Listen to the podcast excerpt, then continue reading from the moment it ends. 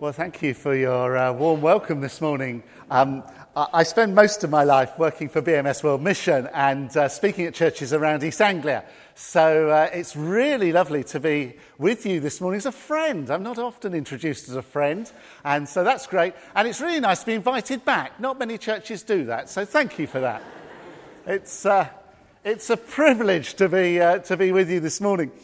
Um, I work for, if you don't know, I work for a mission agency that, that works um, in 40 different countries of the world. And not very long ago, I was down in um, Southend, uh, which is uh, part of my, my patch. You know, when you're in Southend, because they've all got Essex accents, you know, so it kind of, it's, it's sort of an interesting place to go. And, and the guy came up to me after the service who didn't have uh, a Southend accent. He, had, um, he was a South, um, South African. And he said to me, You know, I've been looking at your website as an organization, and I've listened to what you've said this morning, this evening. And, and what I want to know is what is God saying to the world? What is God saying to the world? And you know, when somebody asks you a question you don't know the answer to, especially if you, you, you reckon you've heard most of the questions in your life, so you're kind of, you, you're kind of used to answering straight off. And um, uh, if you're like me, what happens is that you, you begin to lose the plot a bit and waffle. And, and I heard myself begin to waffle because I wasn't really quite sure what he wanted to hear. So I said lots of positive and encouraging things, and he just looked at me.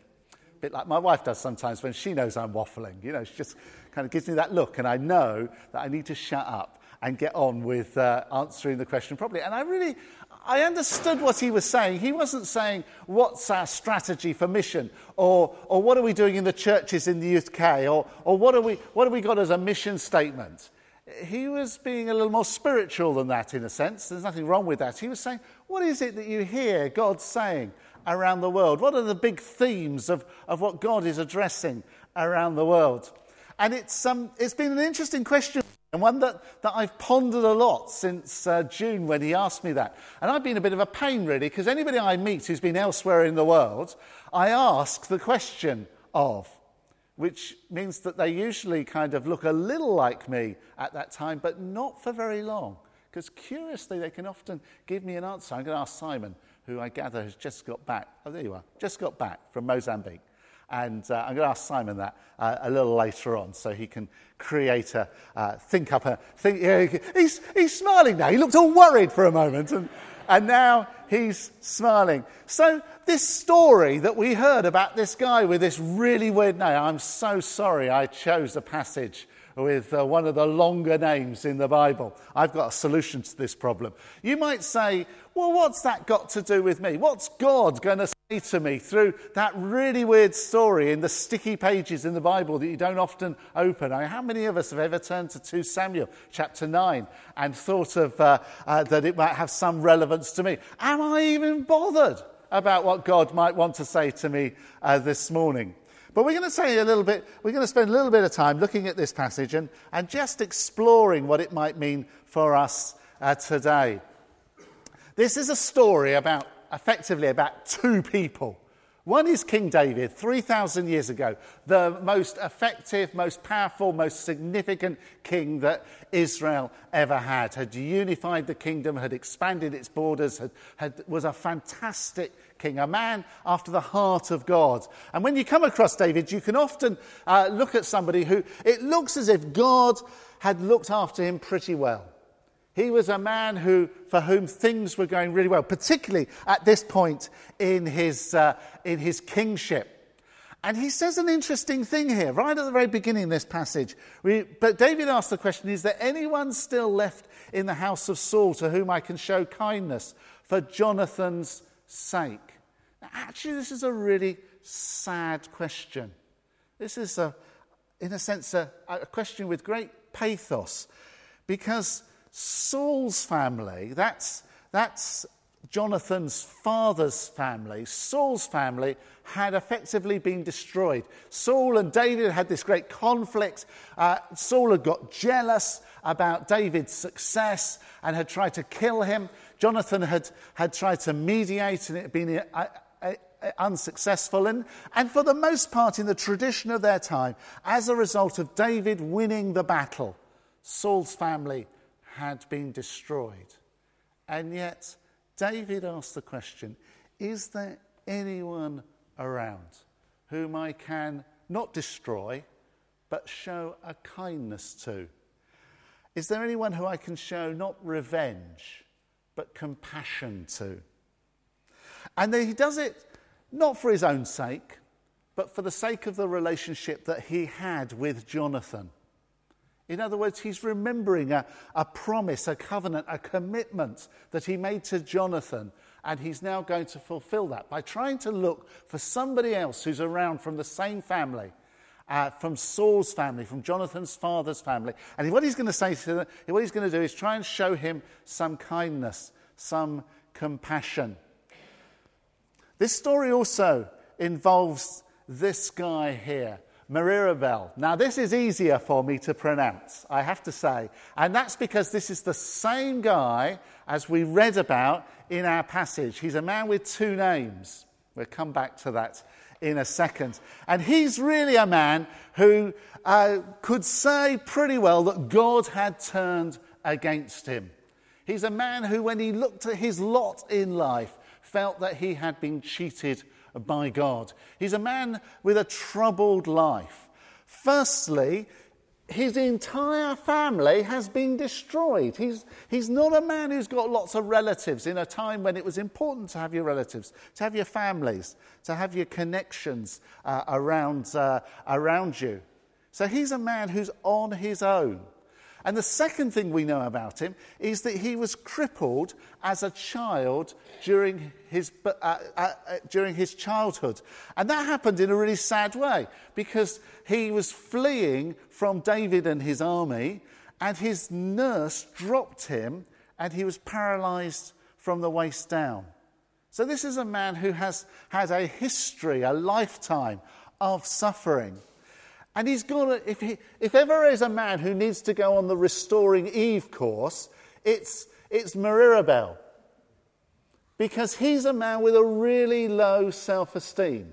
When he finally meets David, he says, What are you interested in? A dead dog like me.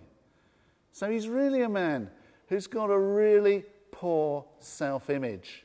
And actually, it's worse than that because his two names mean this. He starts off being called Merib-Baal, which means God fights against me. Imagine, we've had dedication morning. It's fantastic. What a lovely. Oh, what's happened to the baby? The baby's gone.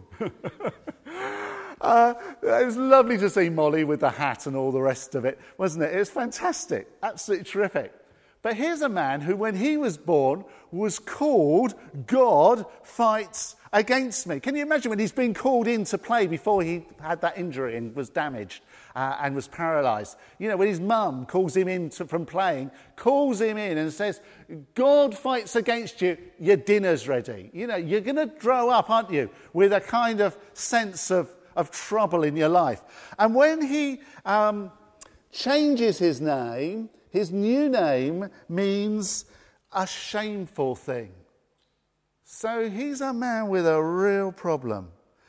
And maybe you identify rather more this morning, not with David, but with somebody who's had trouble in your life, somebody who is going through it a bit, somebody who, when your mum called you in, it wasn't a pleasant experience as a child.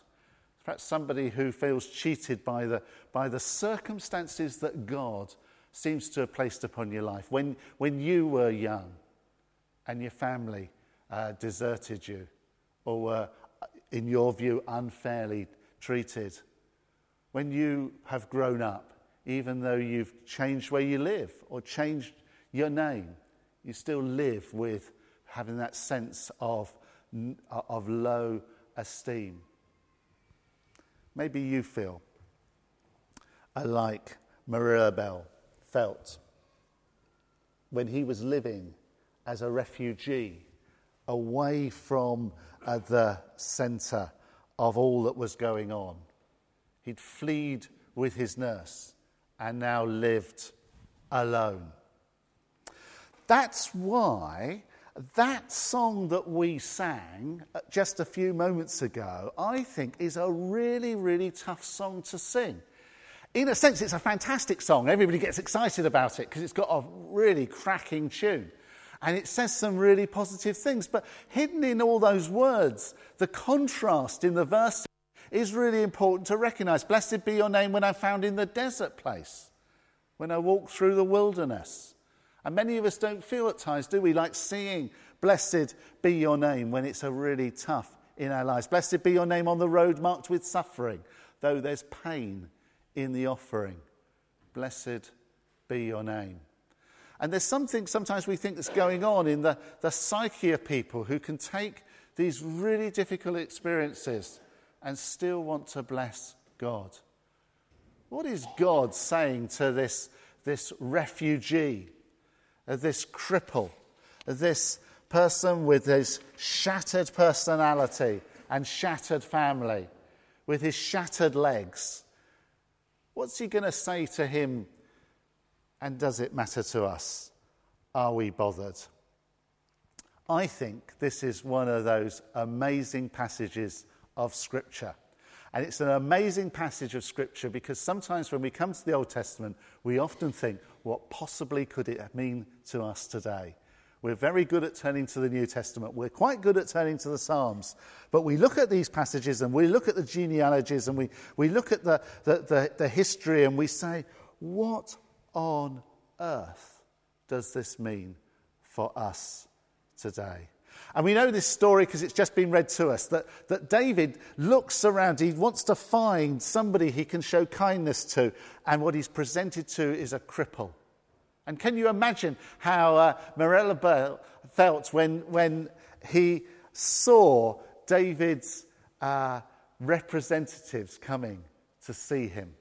Can you imagine what he felt when he's finally been found out? He's in hiding, he's a cripple, his life is not treated him well. And suddenly, along come the king's representatives, and he's thinking in the back of his head, this is it. This is the moment that I'm got found out. I might even have changed my name to something even worse than I started off with. So, what is going to happen here? Uh, is, this, is this the end of uh, my life? Is this the end of everything that I know? And we begin by the most remarkable fear that he experiences. It's not unsurprising, is it, that if you were about to meet the king who had overcome your family and you might be a little fearful. But in fact, look at these opening words in verse 7. Do not be afraid, David said to him. And where do we also hear those words? Where else in the Bible do we hear those words? Do we not hear it on the lips of the angels in the Christmas story that we know so well to the shepherds? Do not be afraid. Do we not hear it on the lips of Jesus the risen Jesus after, after the crucifixion and when he's risen from the dead, saying to his disciples, Do not be afraid. Is it not the case that whenever we come into the presence of somebody who is much more important than we ever could be, we have that sense of, well, we might describe it as fear. Is that not our experience? And do we not need then to be told, do not fear. They say that was the thing about President Clinton, that when you met him, you knew you had met somebody. They said that about Princess Diana as well, don't they? That when you met her, suddenly there was a communication. You, she, you didn't need to fear that you were in the presence of the most important person in the world or the second most important person in the world, depending on your point of view about those two individuals. And that is even more so the case today. When we come to worship God, do we come to worship God who we fear? He's the creator of the universe, He knows everything about us, He knows our, our downs and our ups, He knows the good things and the bad things. Do we come to fear, or is it not every time we come into the presence of God, we're also being reminded that we need not fear? Because just as David unconditionally is accepting uh, this crippled man into his presence. so God accepts us. And that is the astonishing starting point in this story. Second thing that we read in this passage is that this is, there is a undeserved kindness going to be shown. Do not be afraid, David says to him, for I will surely show you kindness for the sake of your father Jonathan. Kindness was the last thing that this man would have expected. And sometimes when we come into the presence of God, kindness is the last thing we might expect to be on his uh, list, on his agenda. You are convinced, sometimes we are convinced, that when we come into God's presence, what will overwhelm us is our unworthiness, that God will want to focus on the bad things. But David's kindness is based upon his covenant, which existed before this man was born. It's the relationship he had with his predecessors. Doesn't that remind us of the relationship that we have with God? That before we were born, in fact, before we were created, in fact, before the world was created, Christ would come and die for us that the relationship that we have is based upon a different kind of covenant. That the kindness that God will show us comes because God is so committed to us that he sent his son, Jesus Christ, into the world to die on a cross, to take upon himself all that rubbish that we've been thinking about. I'm sure that, that Kerry on her course will be thinking about that. Sure that that's the, the basis upon which all of us would want to sit here this morning, not because of what we have done in the past, which is rubbish, but because of God who has taken us in our brokenness and wanted to show us kindness. Christians call this grace. It's the most astonishing, surprising grace of God that even though you and I are not worth it, even though we will mess up, even though we will continue to mess up at times, God shows his kindness to us. Sometimes people use that little uh, expression about grace grace being God's riches at Christ's expense. What a tremendous offer of good news that is to each one of us.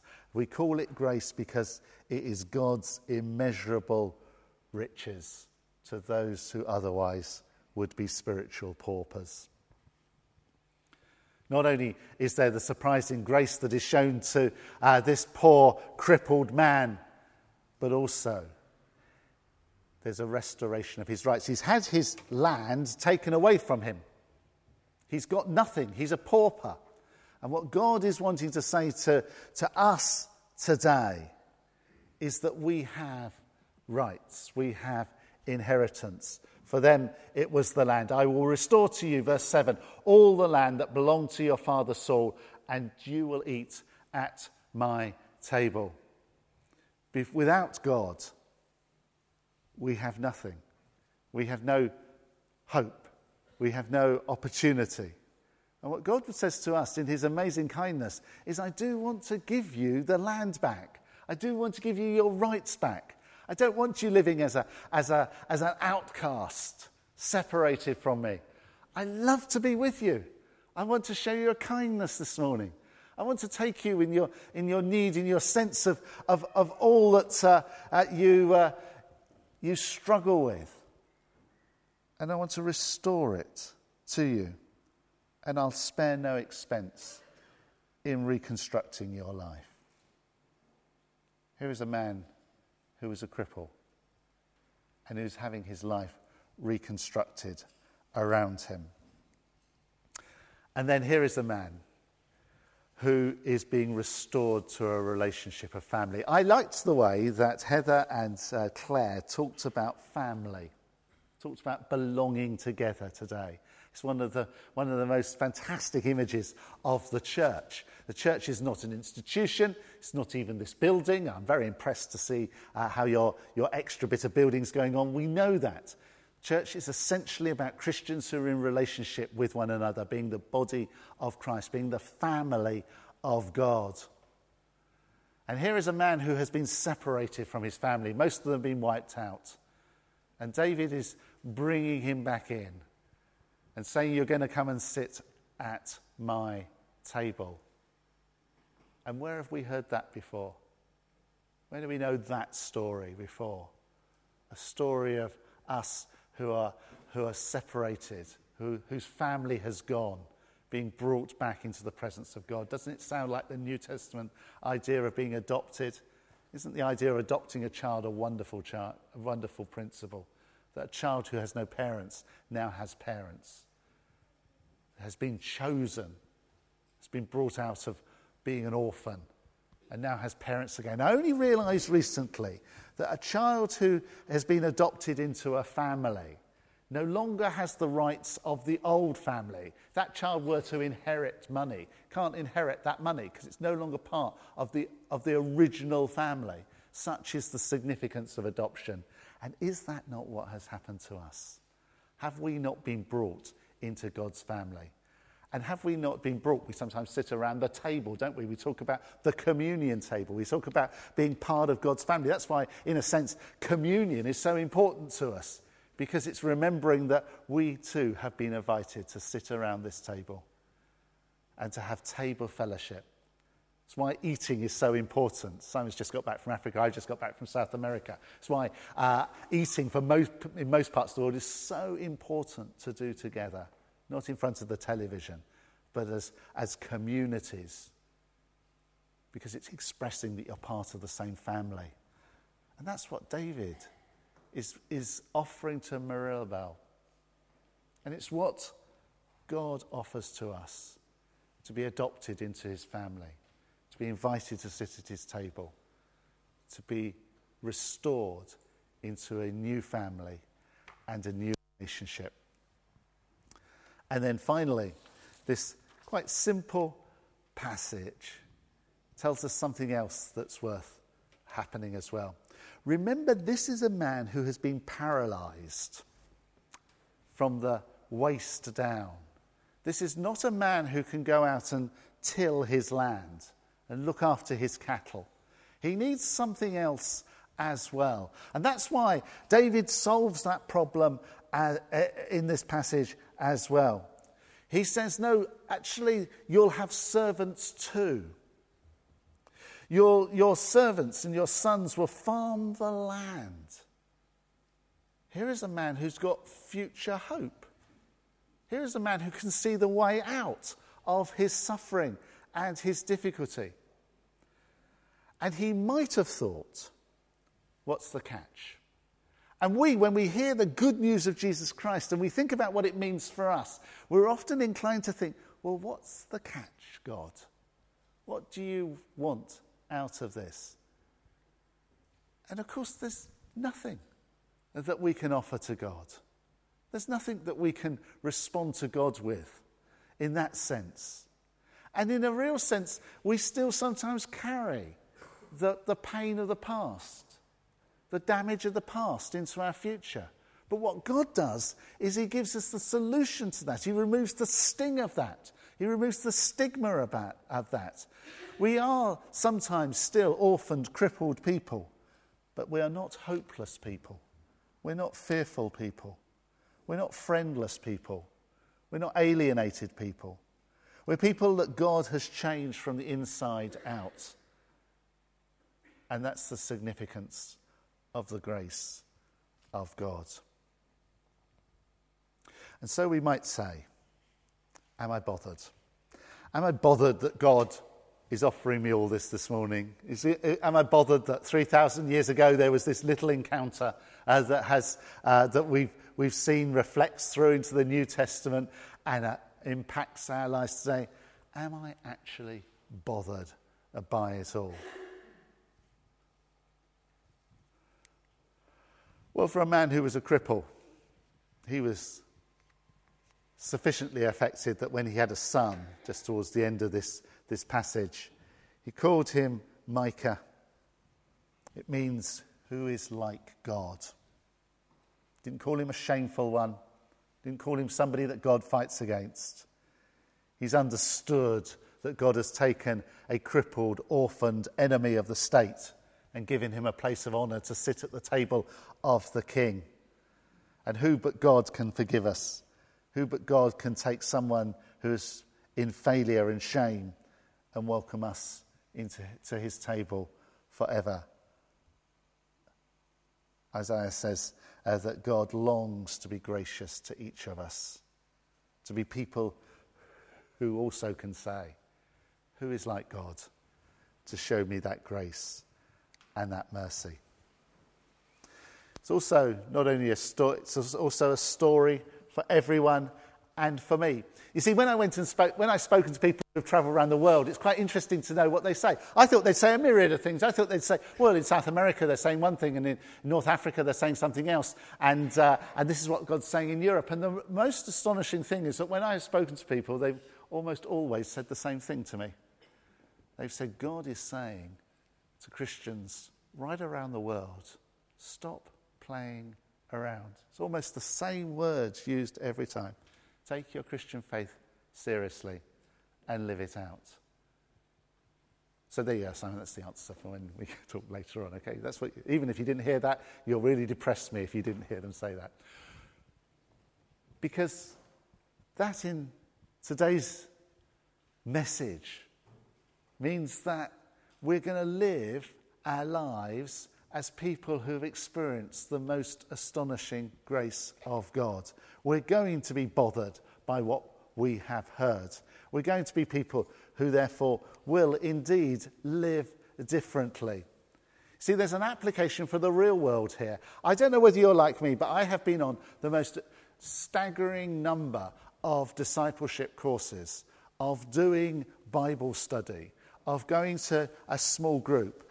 And so often, it hasn't done anything at all in my life other than to have studied the Bible.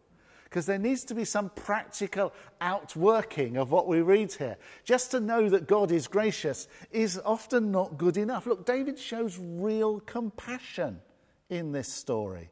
God shows us real compassion.